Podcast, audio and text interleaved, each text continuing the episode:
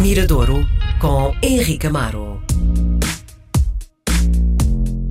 Segunda-feira é dia de Henrique Amaro na RDP Internacional. Com ele, olhamos através do Mirador para a produção uh, lusófona e uh, é sempre um prazer porque o Henrique vai sempre buscar coisas, umas mais antigas, outras mais uh, novas. E aquilo que nos traz hoje, viva Henrique, bem-vindo à RDP Internacional. Aquilo que nos traz hoje é um misto, não é? Sim, sim. Olá, Miguel. Olá a todos os ouvintes do Mirador e da RDP Internacional. Hoje trago um disco que eu acho que considerei importante.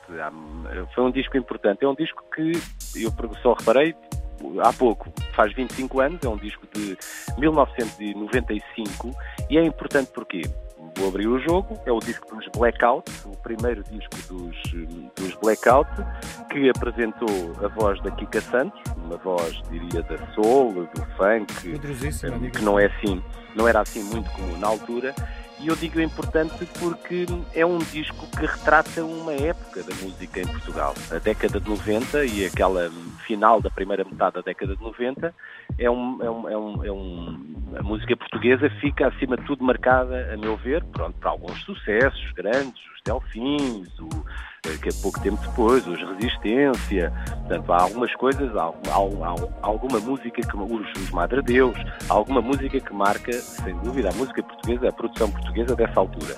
Mas há duas, há dois, dois fatores essenciais, que é o aparecimento do hip hop, em 94 com a coletânea República, e o disco do Pedro Brunhosa, o Viagens, também ele de 94, que traz também algo que nós, como portugueses, não tínhamos experimentado, muito menos com o sucesso que, que a banda veio, veio a ter. Que no fundo é aquela, aquilo que nós genericamente chamamos do acid jazz, não é? Portanto, é ali um, uma espécie de uma mistura de soul, de hip hop, de funk, de jazz, eh, eh, a parte rítmica muito, muito colada, eh, loops rítmicos, portanto, a, o, o aparecimento ou o uso mais torna-se mais vulgarizado das, das caixas de ritmos, Portanto, tudo isso traz uma espécie, ainda para mais cantado em português, tudo isso traz uma música nova em que as pessoas, a partir do, do momento que o Pedro Brunhosa tem aquele sucesso, as pessoas ficam muito, um, ficam aptas a ouvir esse som e querem ouvir esse, esse som porque nunca tinham escutado esse som em língua portuguesa, portuguesa de Portugal. No Brasil já, já, já, já, existia, já existiam alguns, alguns exemplos. Portanto, os blackout vêm uma Só uma pergunta, uma... o blackout aparece primeiro ou o Abrunhosa?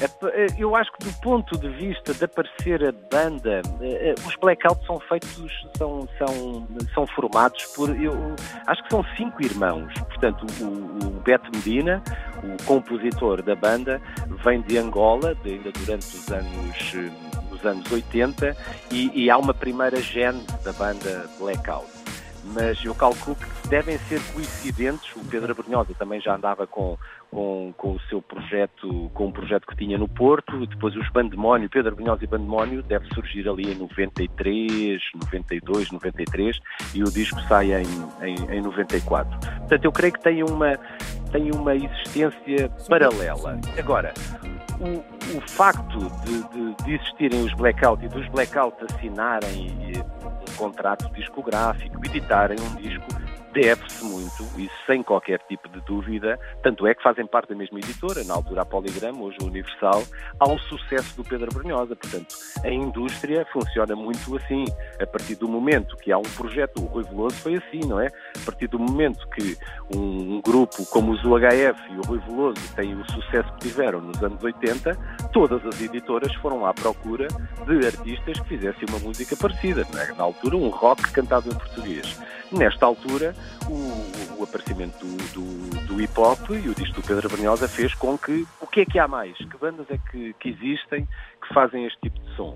E investir neles e, e gravar discos com, com eles. Tanto é que o Pedro Brunhosa grava o disco, hum, parte dele pré-produzido em sua casa, depois grava no estúdio, um estúdio pequeno que era propriedade do, do Mário Barreiros, e os Blackouts já beneficiam de grandes condições. É uma banda que já vai gravar para Londres, já tem um, um produtor inglês, os músicos que, que, que, para lá dos músicos da banda foi, foi, eh, foi necessário gravações adicionais, são todas gravadas com músicos ingleses que já dominavam ainda mais o, o estilo, porque em Inglaterra havia milhentas bandas uh, a, praticar, a praticar este som. Bem, mas este disco marcou, porque deixou canções como Paixão, deixou canções como a, a, como é que se chama, que vamos passar a Sinfonia do Amor, a, deixou canções do Sono Profundo, o Mr. Coolman, deixou muitas, muitas canções. Porquê é que eu trago hoje? Não só para no fundo, dar o devido, o devido valor à obra e, que, e por ser um retrato do seu tempo, mas também porque acabou de ser editada uma edição em vinil. Portanto, na altura. Está muito na moda agora, não é? Sim, é porque. E na altura é engraçado porque eles aparecem numa altura em que o vinil as pessoas vendiam as suas coleções, ofereciam, deitavam fora os seus discos, porque o que estava na moda na altura. Eu fiz isso. É, pois, o que estava na moda era o, era o CD. Todas as pessoas queriam ter o, o CD, era mais prático, já, já tinham, diziam que tinham melhor som, enfim, isso é sempre uma, uma coisa muito discutível, uh, ocupava menos espaço, etc.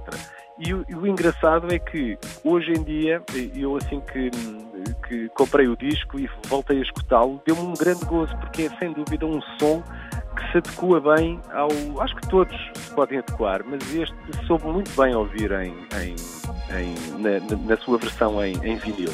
Portanto, repara que é um disco 25 anos depois a ser editado num formato que na altura estava completamente fora de moda e que hoje, eh, se calhar, é um dos, um dos, dos focos de interesse da, da, indústria, para lá da música digital. Hoje, o que, o que, acontece é a falência do CD. Já ninguém dá valor ao CD. Já toda a gente ouve música digitalmente, nas plataformas de streaming, no YouTube, etc. Quando, quando se quer comprar música, então as pessoas lá mais próximas, os chamados melómanos, compram no formato vinil. Eh, e este aqui é um, é, um, é um exemplo disso. Portanto, um disco que marcou uma época, apresentou uma vocalista, a Kika Santos, que foi era, era a única voz solo uh, a, a cantar em, em, português e a viver entre nós. E depois, a partir daqui, repara, os, aparecem os Culipnoise, também já existiu na altura, vão gravar o, o, o, disco com Melody, uma série de músicos que ainda hoje, felizmente, no ativo.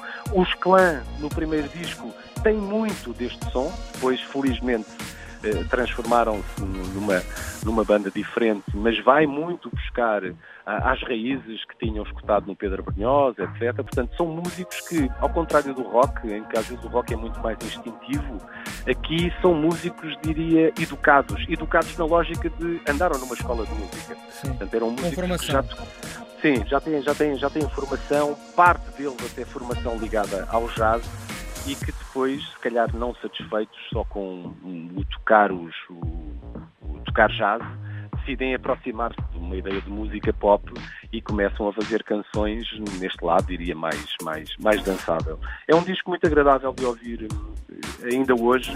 É certo que nota-se aqui muita, muita coisa, como nós costumamos dizer, datada, não é? Olhamos para ele e dizemos, ah, isto é, é, é anos 90. Dificilmente alguém faria isto hoje. É um, é um pouco datado, mas é um disco muito, muito competente e com excelentes canções, como é o caso da Sinfonia do Amor, que foi um, um grande sucesso de rádio e acho que é também uma das canções que, que toda a gente conhece.